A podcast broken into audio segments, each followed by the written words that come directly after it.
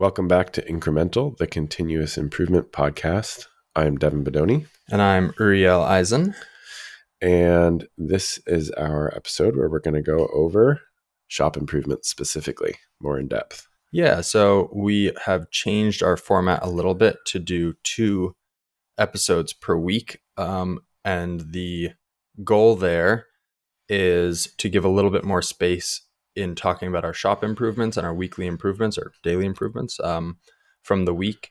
Um, give a little bit more space to talk about what we noticed that led to the improvement and then kind of the the uh, how we came to the particular improvement and just a little bit more of the process because the individual improvements um, to anyone else are really a lot less interesting Mhm. than the reasoning behind it. And Yeah. so what we were finding is in our previous format, um, it was just really hard to fit it all in in a way that, and what the result was basically that we were essentially rattling off improvements. uh, pew pew pew. yeah, and I think it's important to uh, bring people along for that journey and like to see. I, I think it's really helpful to see because it's like it doesn't happen all at once, and they are just little changes that you can make every day. It's pretty key because, yeah, like I'm looking at one that I wrote down here and I'm like, that's, it was literally a five minute thing. yeah, in and of itself, it's kind of like whatever, explaining kind of the, the deeper issue, you know, and what we're trying to solve. It starts to make a little more sense. Yeah, and as we've talked about, it's become a bit of a theme, but the only things we do in the day are really small actions. Yeah. And so the only things we can really improve uh are kind of often small, seemingly, but the net effect is big. yeah. Uh, one big one that we did. So we, as discussed, use Airtable to manage our jobs. Mm-hmm. Um, the way it's set up right now, it has the capacity to attach photos of setups Mhm. or photos of anything really. Yeah. Um, and as they say, photos, pictures worth a thousand words. Um, and I've had difficulty making my um, my setup descriptions when I'm setting up a job or you know handing off a job to be set up to be fully um, explicit about every little detail. It's kind of amazing how many little details there ends up actually being Right. when it's not standardized. Um, so anyway, it has the ability to attach a photo. I was finding that I wasn't doing it like once the setup was complete. I wasn't taking a photograph because the app on the phone is a little bit awkward to use, Mhm. and making sure you're like at the right record. Record in Airtable, a record is like a, a unit of information. Um, right record, right job, right place, and then to actually upload sometimes took a little while and so you're like standing there with your phone like is this done um Interesting. so the other morning i was working at my computer and just noticed there's a webcam on my my laptop you know screen and i was like oh i wonder if i can just auto do that Oh, nice. so i just tried it and took a photo of myself but through the app it was very easy and fast Oh, nice. um and so when i got to work there was a web webcam on our 3d printer mm-hmm. um, that we weren't using. And so I just pulled it off and stuck it on one of the Uh-huh. machine station computers and tested it. Same, super smooth, super easy. Um, and so I bought webcams for all of the machine computers. It was very cheap. Yeah. Um, so now when we do a setup, and I'm working on an SOP for when we go, Oh, nice. go from our yellow to green uh, indicator on the machine to say this is ready to run Yeah.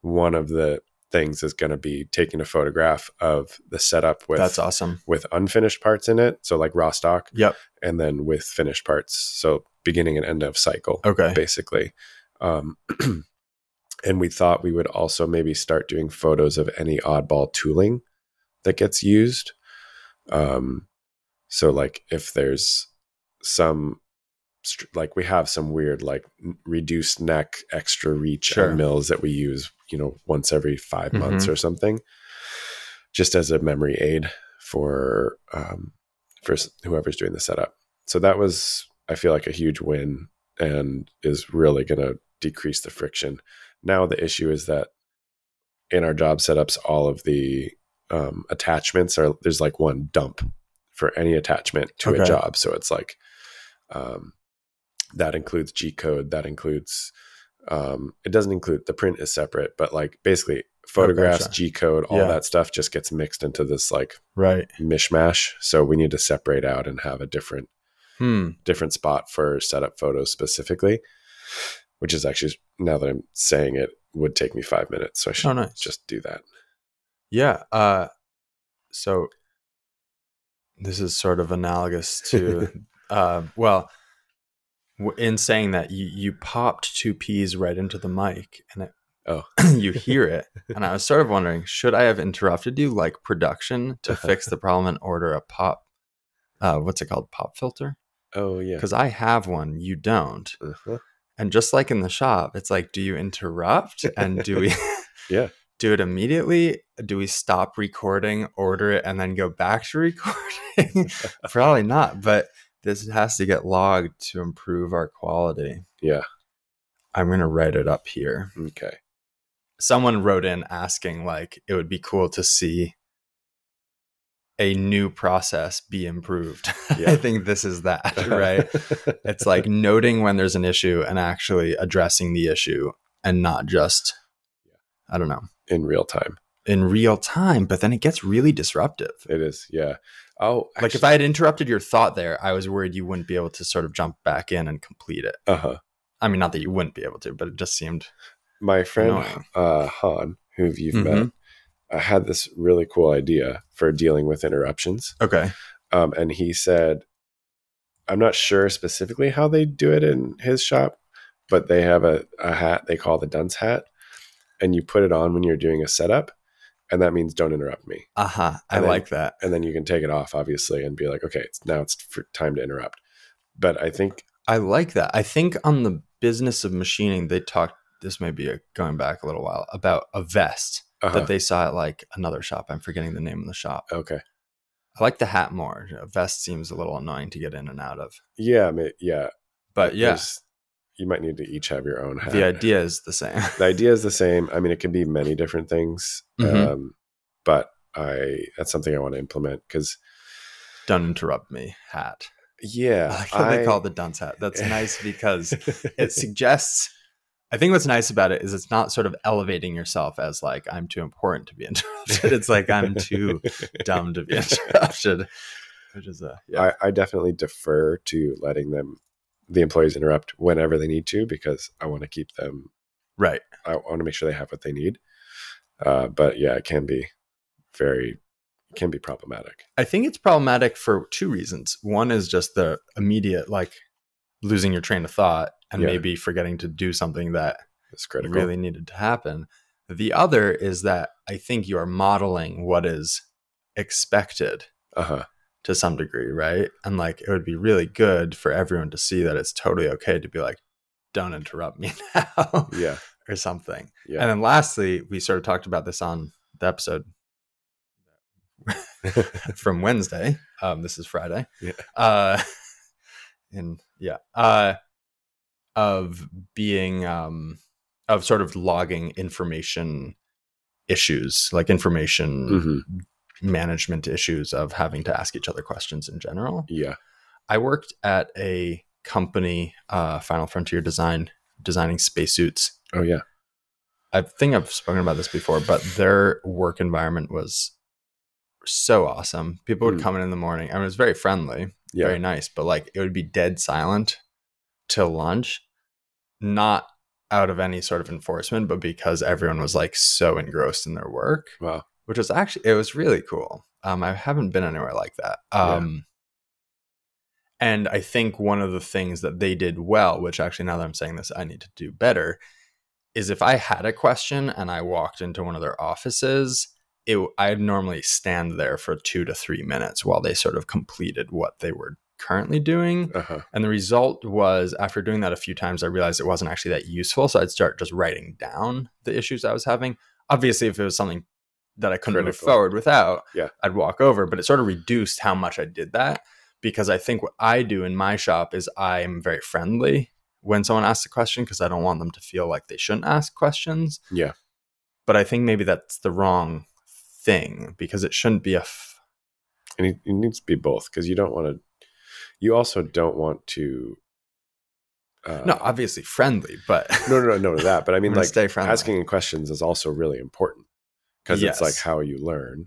and also with some of these machines it's like please ask the question instead of just trying to push Yeah, forward yeah. yeah So it, it is critical, but I think it's just like adding some structure. yeah Yeah. done set i like it Um, I added some little bit of. This is the one that was like seems very minor, but Mhm. um, we put that um, restaurant order tag Yep. thing up on our job board. Um, they're the magnet, or sorry, they're not magnets. The marbles, because our uh, our job tags are very narrow. Sometimes they would just fall out if there was only one. ah okay So I add, I just like folded up a ton of paper and taped it up inside there so that there's less room. And Huh. so now when there's a single tag, because sometimes we pull one to put on stock, we pull another Mhm. to put on a tray, we pull another, and there's just one left, and it just Mhm. doesn't have enough force to like. Then we just end up falling out. We'd have to go digging back behind our like drill indexes to find fun. the ones that were gone.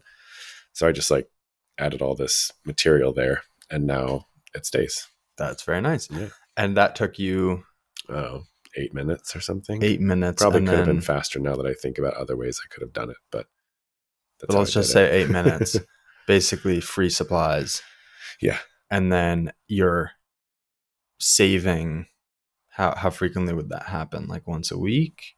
No, like every other day. oh shit. Yeah, Yeah. that's a that's a big improvement. Yeah. Yeah, mostly it was just the annoyance of like. well it's also time. Yeah. I mean, digging around. Yeah, yeah and it's super frustrating. It, and like maybe not the annoyance so much as that it might like uh disincentivize you from actually like doing the thing that needs to be done with the tag because you can't find it. And you're like oh maybe i need to print another one. And occasionally they would get completely lost because they would go behind our tool cabinet which Uh-huh. can't move right. without a, a pallet stacker pallet jack. Interesting. Yeah. Nice. Um we well not we quorum. I Mm-hmm. didn't do anything besides print the magnetic bases um got the indicator lights up on our brother machines very cool. which is awesome. Um i had mentioned a couple episodes ago that you could use cat 5 wire. Mm-hmm. don't use cat 5 wire. Okay. Uh it's it's solid. It's not stranded. Uh-huh. It's very brittle. Makes sense. So we tried it and they all broke Oh. uh, like at the terminations to the Yeah. connections like during like install. Wow. Um i think cat 6 is stranded or maybe you can get it stranded uh but what i ordered was um blanking on exactly what it was called it was from AutomationDirect i think it was like Hmm. 24 volt communications cable or something Okay. but Yep. it was nicer stuff strand it was five five conductor which i think is what we needed actually i think we only needed four conductor but i Okay. got five um and it's yeah they're great it's like really cool. Um basically when you turn the machine on um or you hit reset everything's blank. Okay. Um when it's running a program it's green. Mm-hmm. when it hits an m30 it's yellow. Okay. And then it holds yellow until you start it again or hit reset. And if there's an alarm Gotcha. it's red. Oh nice. Um and the cool thing is actually on the r450 i wasn't quite sure how i was going to handle this. When it's running a program it's green when the pallet is finished but not reloaded it's green and yellow. Oh. So you can know that you need to to re- reload the outside pallet okay. And then when you hit that as a go then it's just green again. So sorry, if it's if it's running a program Yep. but you haven't yet reloaded the, the, next one, it will add a yellow light. it adds a yellow. That's very nice. yeah that's pretty cool.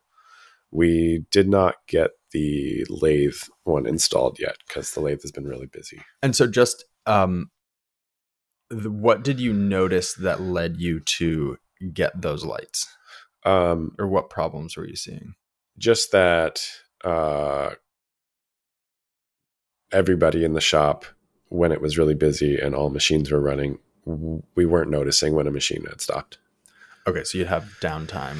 yeah And now you're you are noticing more? uh, i've only been back really for a day with it but Okay. i think it's a, qu- much faster check Right, you just glance around the room. Yeah. And there was, you know, you can see the the cycle start lights, but okay. not from everywhere in the room.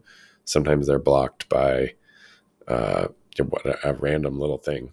Um, And on the R450, that's probably not an indicator.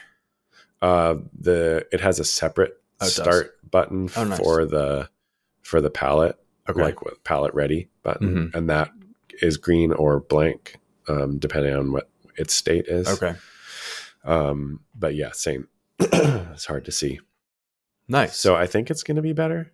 Um, it's just a lot easier to just do a quick glance while you're doing something else and not have to stop what you're doing and actually walk around. that's cool. Yeah, I think it'll be good.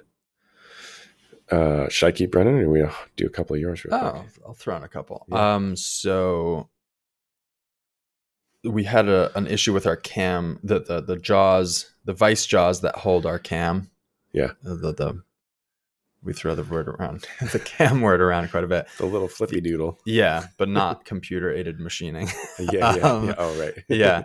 Uh, so the physical product we make, um, one of the parts was getting deformed in op two, so it was getting crushed a little bit, and so then the the it, the buckle was sort of binding up, um, which was was pretty bad. Um, and so uh, it's this is a whole thing uh, of how to kind of manage. So this is a quality reject. So then it's sort of like okay, we should fix it and make sure it never happens again, right? Mhm. in the TPS, it's sort of like stop everything and make sure it never happens ever again. Yeah. Um, and previously we'd had this issue, and I basically just machined new jaws with the same inherent problem. Yeah. And the inherent problem is basically the part geometry that gets clamped is so small that the PSI, I think, exceeds the maximum PSI of the aluminum. And so over time, Of the, the jaw. the jaw deforms Yeah. a little bit every time we clamp it. And after a few thousand parts, Yeah. it's deformed enough to no longer support the part properly. Yeah. Um, so I did a redesign. Um, the result was we were down for about a day and a half, not producing parts.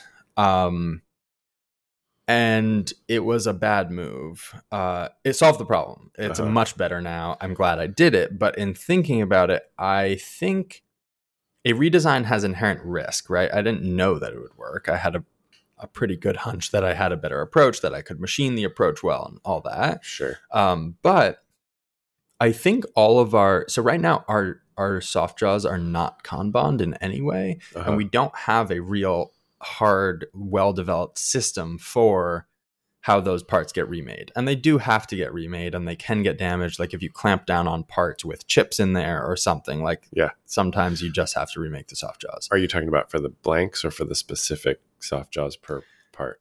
Any both? of it. Yeah. Maybe both. Maybe we definitely have some blanks that are sawn and a very well documented program that makes a new set of soft jaws, right? Just like as you reduce, and this is talked about a lot in all these books, but as you reduce inventory, you need production stability, right? You need to have a very reliable process that will produce good parts when you need them because you are inherently you're decreasing your buffers, right? Yeah. You're decreasing like, oh, we had an issue on this machine. You're decreasing your downtime. And so like there's some uh pretty well laid out math. I think it's in I forget if it's the Toyota Way. I'm forgetting which book it was. I don't think it was that one. Anyway, um, on what happens if people try to achieve single piece flow without any of the prerequisites.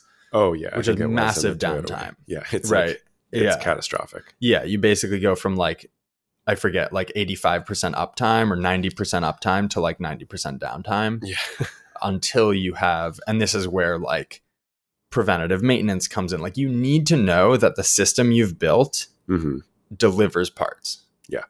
And right now, if our soft jaws go out of spec, what I should have done is it immediately triggers machining new ones. mm And we have a proven out process and a proven out, you know, program that makes our current soft jaws. And I should not have taken that as an opportunity to do a redesign.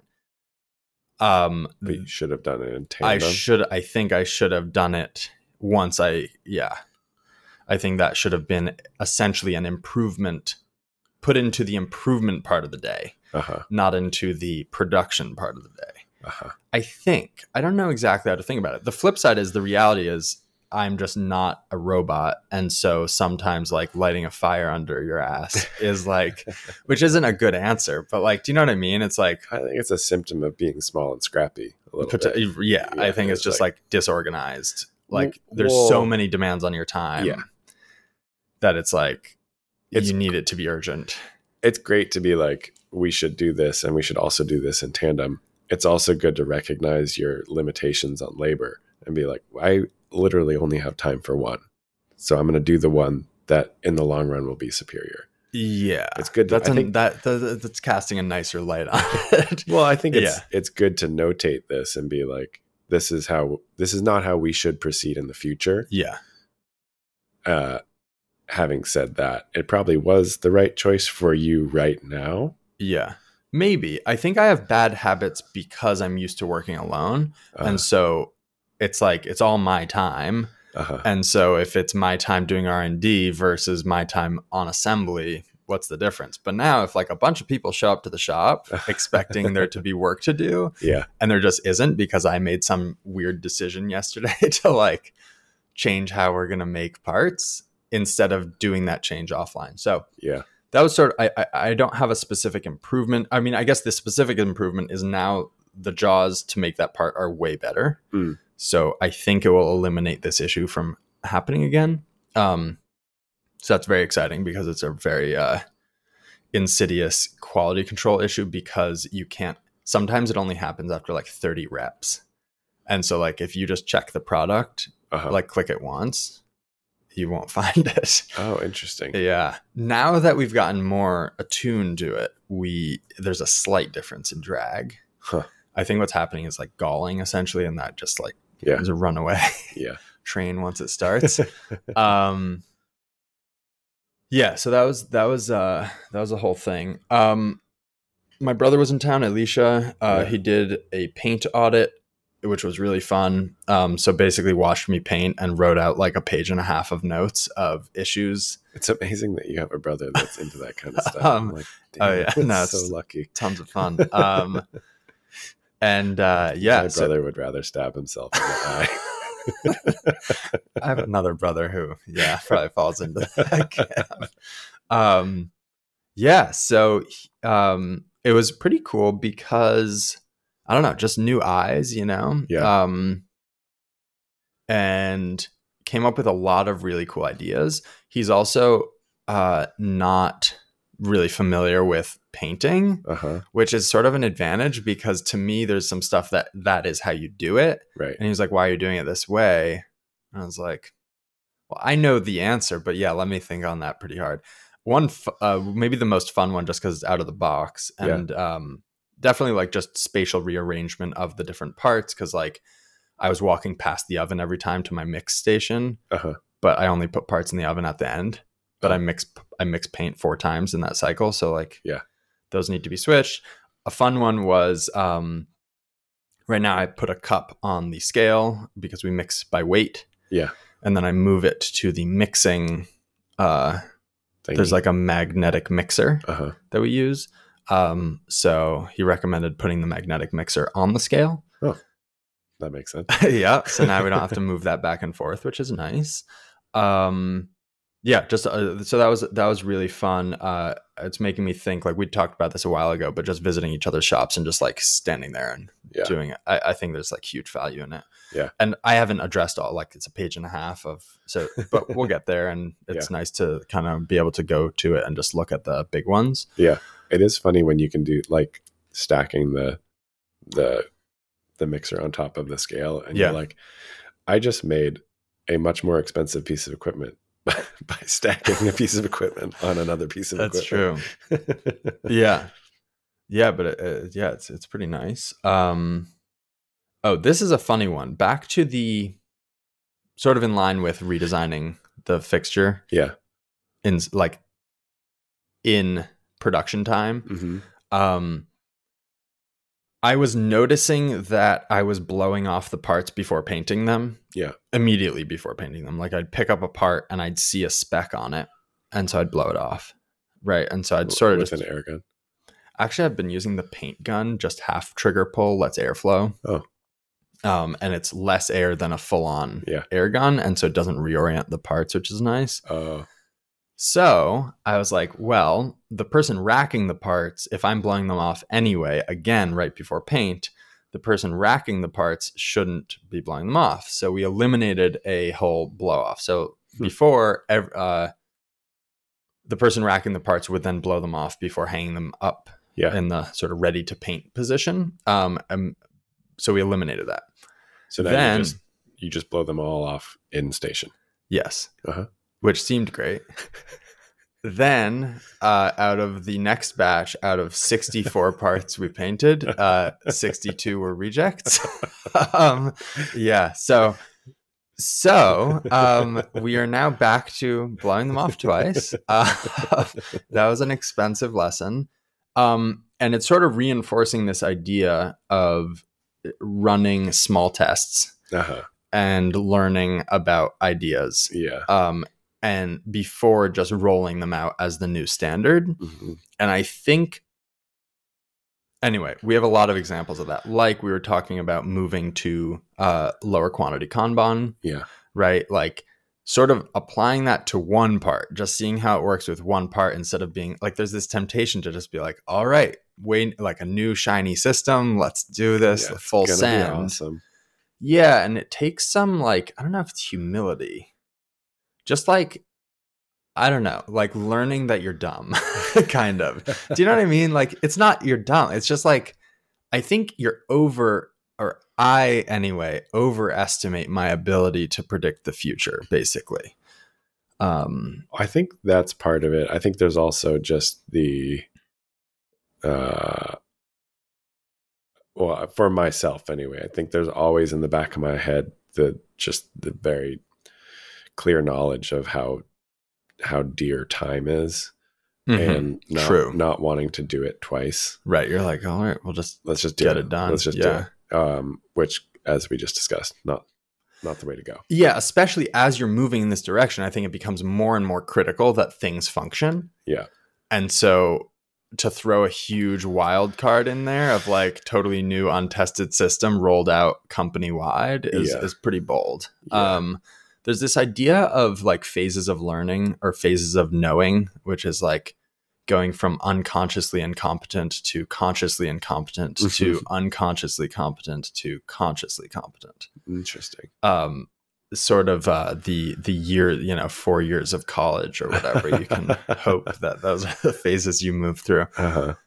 debatable but um yeah and so i think the problem is often there's just like you don't know what you don't know and so you're solving all these problems of a thing you're intimately familiar with but moving into a space that you're now yeah and and you real like often you become consciously incompetent is the problem and it's a problem when you've just spent a bunch of time implementing it in Yeah. a really critical function This is a um, little bit of a tangent, but I've been working on our new house Mhm. on this foundation.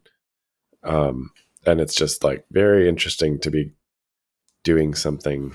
I, I, I guess I'm just realizing that I've gotten kind of used to being pretty competent in the things I do on a daily Uh-huh. basis. okay And moving into something where I'm like capable, but not really like not an expert by any stretch uh-huh and just being like, wow, this is hard. I'm really not good at this. Someone else would be doing this so much faster. Uh, is interesting. That is interesting. It makes me wonder if like I've noticed as I get older a more willingness to pay someone else to do stuff for me. Mhm. And I think there is an aspect of my time becoming more scarce, but I wonder if there's also an aspect of me having a deeper knowledge a deeper level of comp- competence in something Uh-huh. and so I can see how much better someone else would be, It's put into relief. right? Maybe like when you're young you're kind of not great at anything. So it's like Yeah, how much better how much how much better could someone else be i don't know maybe It's true. Yeah. It's uh yeah, it's humbling. Um we also updated a gripper program. Uh it's a repeat job and while I was gone there was a significant crash that Hmm. destroyed the fingers and the jaw, the vice jaws, Wow. fingers and vice jaws.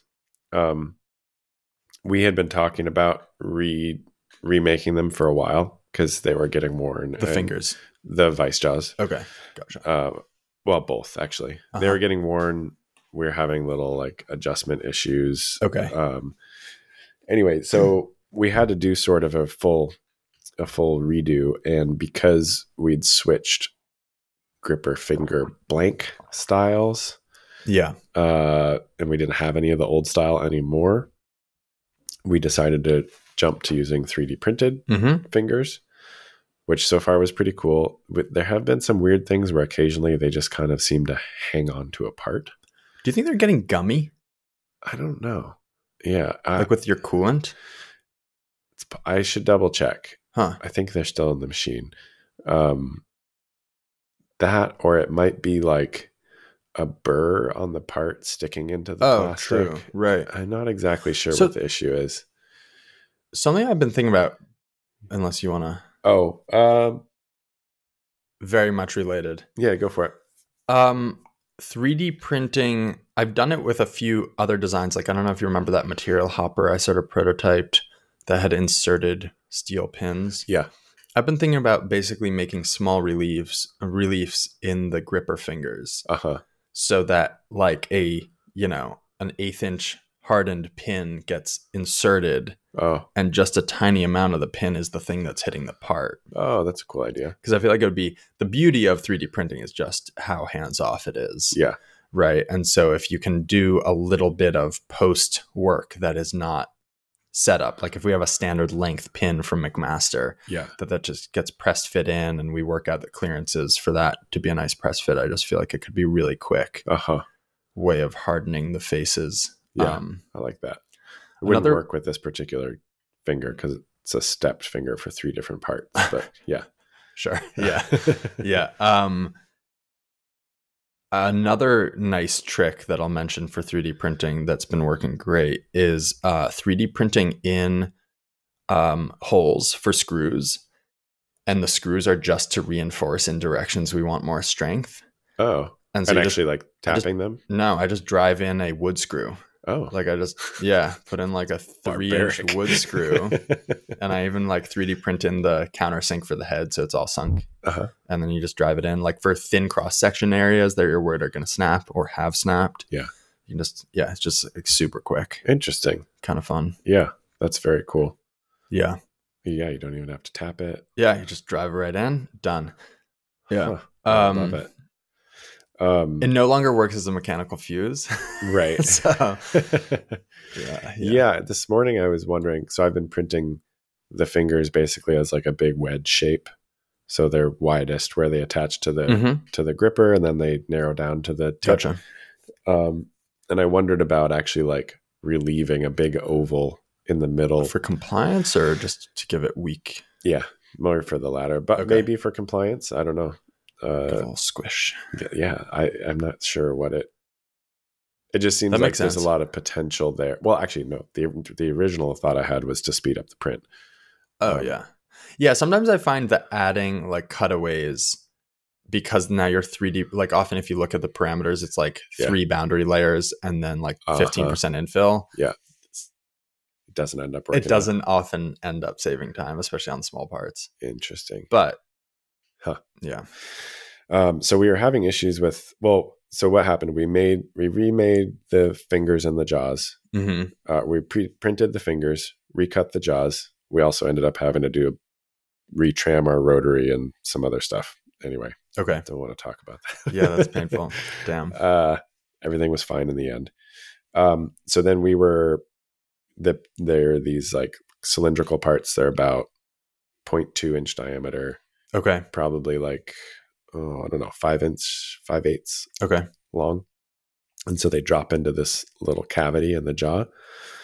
Uh, and we were having an issue with them just kind of like jamming. Like I Hmm. think because of the diameter to length ratio, they weren't falling all the way to the bottom. yeah, So they just kind of like cock and sit. And then the vice would close and then it would cut these parts like way too short. damn. And out of a batch of, I think it's 64, the first run had 27 rejects. Ouch. Yeah. Better than my paint, but still bad. we used to get like, uh, so before this was happening sometimes, and we get Uh-huh. a handful. gotcha. Still higher than what we wanted, but it was kind of like tolerable until I know the feeling. yeah, Until not, it's not. not good, but we were tolerating it. But 20, 27 out of 64 Yeah, is is really bad. Um, so I just did a little trick, which I've done a couple times for different parts, where I retracted the fing- the gripper, Mhm. the spindle, and then just made the vise rock back and forth on the rotary. Um, Just a it- little jiggle. just a little jiggle, and it works amazingly well to get the That's awesome. the part to seat. After that, we had You have an M code to turn off the brake. yeah, Okay. Yeah. Yeah. I did that once and had the brake going, and I was like, "That is painfully slow." yeah. No, without the brake, it's just like chick chick chick, and it's done. Very nice. Um, so after that, we had a couple that Are you hearing a little static? yeah, I Oh, think it might be oh, a oh, phone interesting. interference. We had a few. So s- for whatever reason, some of them weren't letting go of the gripper fingers. So we'd have a few that didn't go into the vise at all Mm-hmm. and just fell off, like two or three And per the chip pan, basically. Yeah, but then of the ones that did get cut, we'd had zero rejects, Oh, nice. so that was cool. And the ones So next that is just down, dealing with the rejects. what's that? Now it's just a ma- matter of dealing with why those parts aren't getting loaded, Yeah, and they're getting hung up in the f- gripper fingers. it appears that way. Huh. I only saw it happen like once or twice. Like If it actually, is a burr, I wonder if you could add relief and 3D print new jaws so that there just wasn't material for the burr to press into. uh-huh, I don't know. That would make sense. Maybe. Yeah. Um, I ordered a Freddy. Ah, it's very nice. spending money, spending Yeah. money. The the easiest improvements to make. yep. Um, I'm jealous. I, I have a quote in my inbox and I keep feeling like, eh, I have one machine, you have four machines. Four. yeah, yeah. Feels it's Anyway. a, it's a thing. We That's were awesome. we were having a lot of uh, uh, taper wash filter alarms. They're, they're Oh. clogging like regularly, ah, and the sumps were just filling up. And then we've been doing. I, I, we're busier than we've ever been by, Uh-huh. by a decent margin. mm-hmm, Um, and I, we run that Blaser 735 mm-hmm. clear coolant. And I've been noticing like this like little gray film inside the machine, which I think is just like aluminum dust that's in the coolant. Interesting. I don't think that's good. Go out on a limb here and say, so, you know, every for every the sake of everyone's happiness, for the sake of the machines, uh I finally went ahead and did it.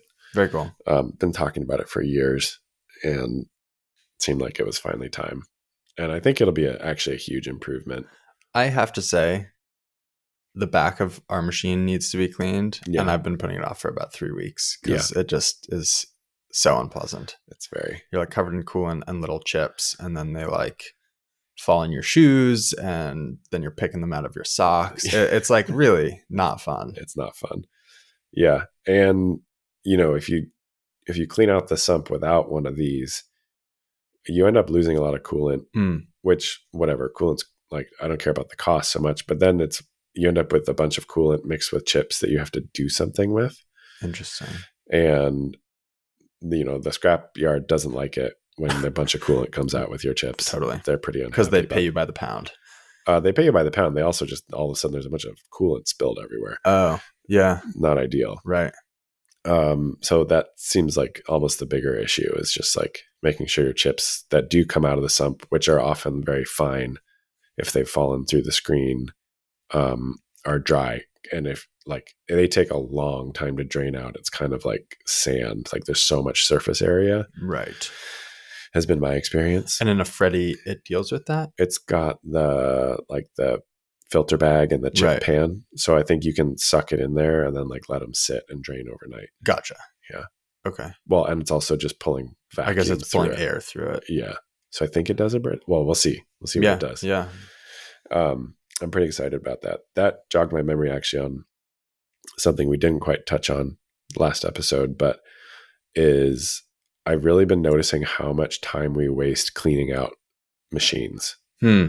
and it's one of those things that I've kind of taken for granted forever. It's just be like, it's important to clean your machines. Like, Um, Do you mean like spraying out the inside of the cabinet Yeah. or okay, right. And with the R450, it's very notable. There's so many little nooks and crannies that catch chips. Interesting. And there's two tables with this wall that catches chips, and the inside just doesn't. I mean, it, it does like it does a decent job flushing. Like it doesn't not flush to a point where it causes a problem with Uh-huh. running, okay. but there is a lot of chips in there that sort of need to be dealt with.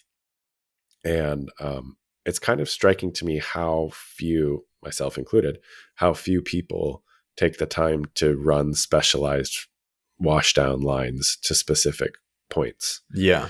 Um, and so I think that's pretty high on my list for the next short while is to really update the flushing inside of our machines so that Mhm. that's less of a thing. Like ideally, day ends. I mean, you run after people leave. Right. We the day as the day ends approaches, you know, we stop, we clean out the machines, and that's kind of like easily a half hour probably per day that Ouch. that we could be making parts and Totally. instead we're cleaning machines. Seems kind of ridiculous. So i think i just need to order a bunch of fittings and pipe and Loc-Line and start making some specialized like targeted hoses. I know um I think Saunders was 3D printing some little wedges and stuff. Yeah to just I, I don't know if that's i don't think those are the kind of issues we're having okay. like they're it's not just stuck to like the all the sidewalls and the sidewalls there's a couple spots where like on the r450 the x-axis is attached to the casting Mhm. um, and the way covers for it are there's like a maybe a half inch gap at the end of Okay. the way cover between that and the wall so that's all full. and it just like yeah just packs there and they they have they come with like one hose that you can either spray forward onto the way Gotcha. covers or you can spray back onto the back of the cabinet Mm-hmm. but you're kind of like choosing the lesser of two evils and whichever one isn't getting sprayed fills up and then they have a pretty good wash down all around the bottom of the entire casting Okay. um, but then there's some little spots where things hang up. So the issue I've had, and I'm curious to hear how you do this because I've been thinking about a similar thing. Yeah. I've been thinking about manual valves to at least make it fast. But basically, if I run all the wash down, it just sunk, sucks my sump dry. Actually, now that I'm saying that, I think it's because I have filter paper in the back. So it's Oh. not draining back in fast enough. It's probably also that you have a lot of chips in the sump taking up volume. Hmm. I've found that to be a thing.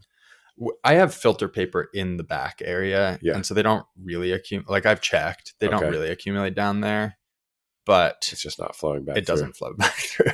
Ah. Which is So why what do you do? You have your wash down turned off. No, I wash down at the end of every cycle, Oh, um, for like three seconds, gotcha. and so that's a, just a good balance, Uh huh. and it's pretty good. But I do wash it out at the end of you know, or at the beginning of the day or something, just to get all the chips Yeah. off of things. Um, yeah, Yeah. So anyway, that's something I think needs to be tackled relatively soon. yeah, thirty minutes out of an eight-hour day is I mean, I think that's cumulative of like, and sometimes you can let one machine run while you start on the Uh-huh. other. Um, that the S700s are not too bad Mhm. unless we're doing a job with like a lot of removal. okay. Um, there's a few things on one of the machines I took out um, Patrick from Swerve Drive Specialties when Yeah. he was visiting at that little shop get together. He mentioned that he'd pulled the Loc-Line out of all of his washdowns. Okay. So there's just holes in Huh. those hoses atop. Um, and I did that because they were clogged and then I didn't put them back in. And you lose like being able to target, Uh huh. but it moves a lot more coolant. Huh. Um, and so I found that to be pretty good. I've only done it in one machine so far. And it, so like you get, end up with a little more on the walls because it doesn't spray the walls quite as much, Okay. but it washes everything else. less builds up in the base. They do make different Loc-Line tips. I wonder if Yeah. it would be worth looking at some of the ones that are sort of wide but Yeah. more opening. Yeah, I might do that on like a couple of the spots.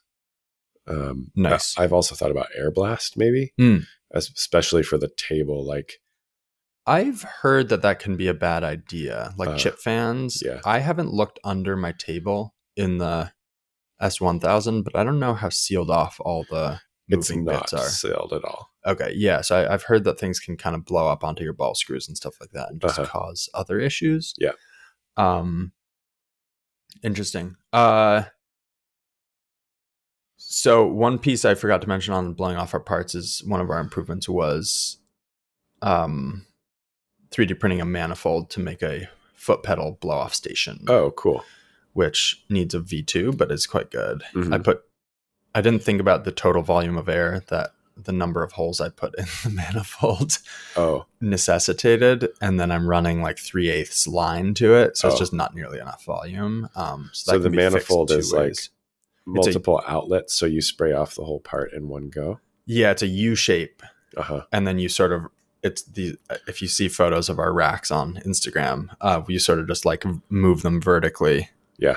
through the thing while pressing the pedal, and there's air nozzles that blow in straight, like in, and then there's also ones that blow slightly up and slightly down to try to get the front and backs of things as they Uh-huh. move through. Oh, cool.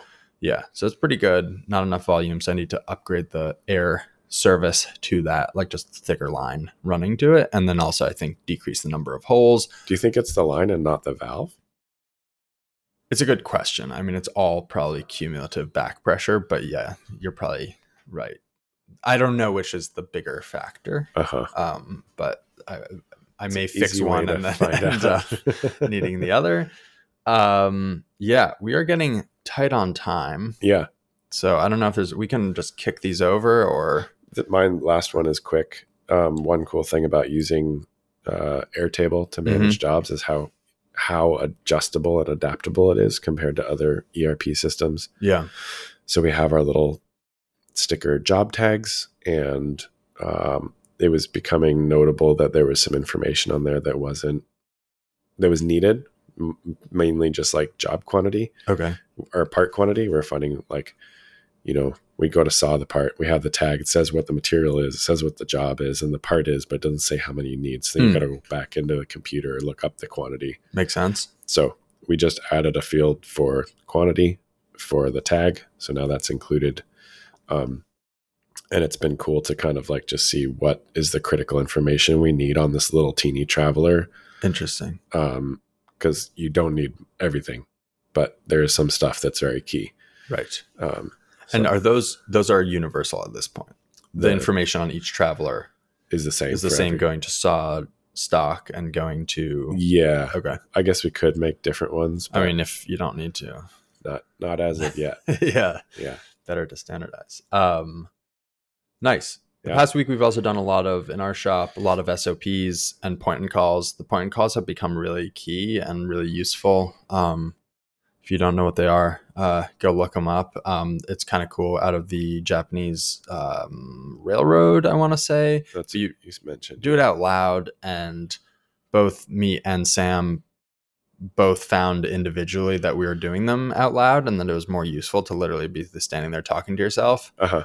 and pointing and calling and it's just like it just feels i don't know if you have this maybe i have a mental problem uh, i feel like sometimes in your head like a bunch of ideas are all happening at once Uh huh.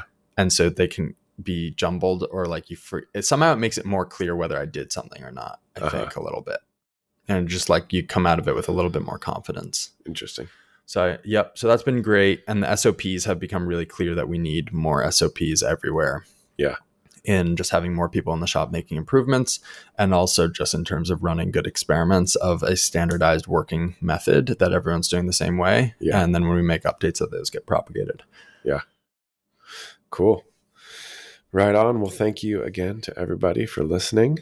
Um, hit us up with questions, comments, suggestions. Absolutely. Um, you can find me at austere underscore manufacturing on Instagram.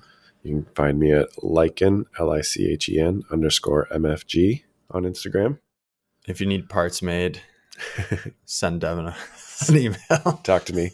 And Yeah. if you need buckles made, Talk to Ariel. talk to me. or really, actually, don't talk to him. Just place an true, order just- on his website. Yeah. Anyway. and uh, find us at Incremental CI on Instagram. And we will see y'all next week. Absolutely.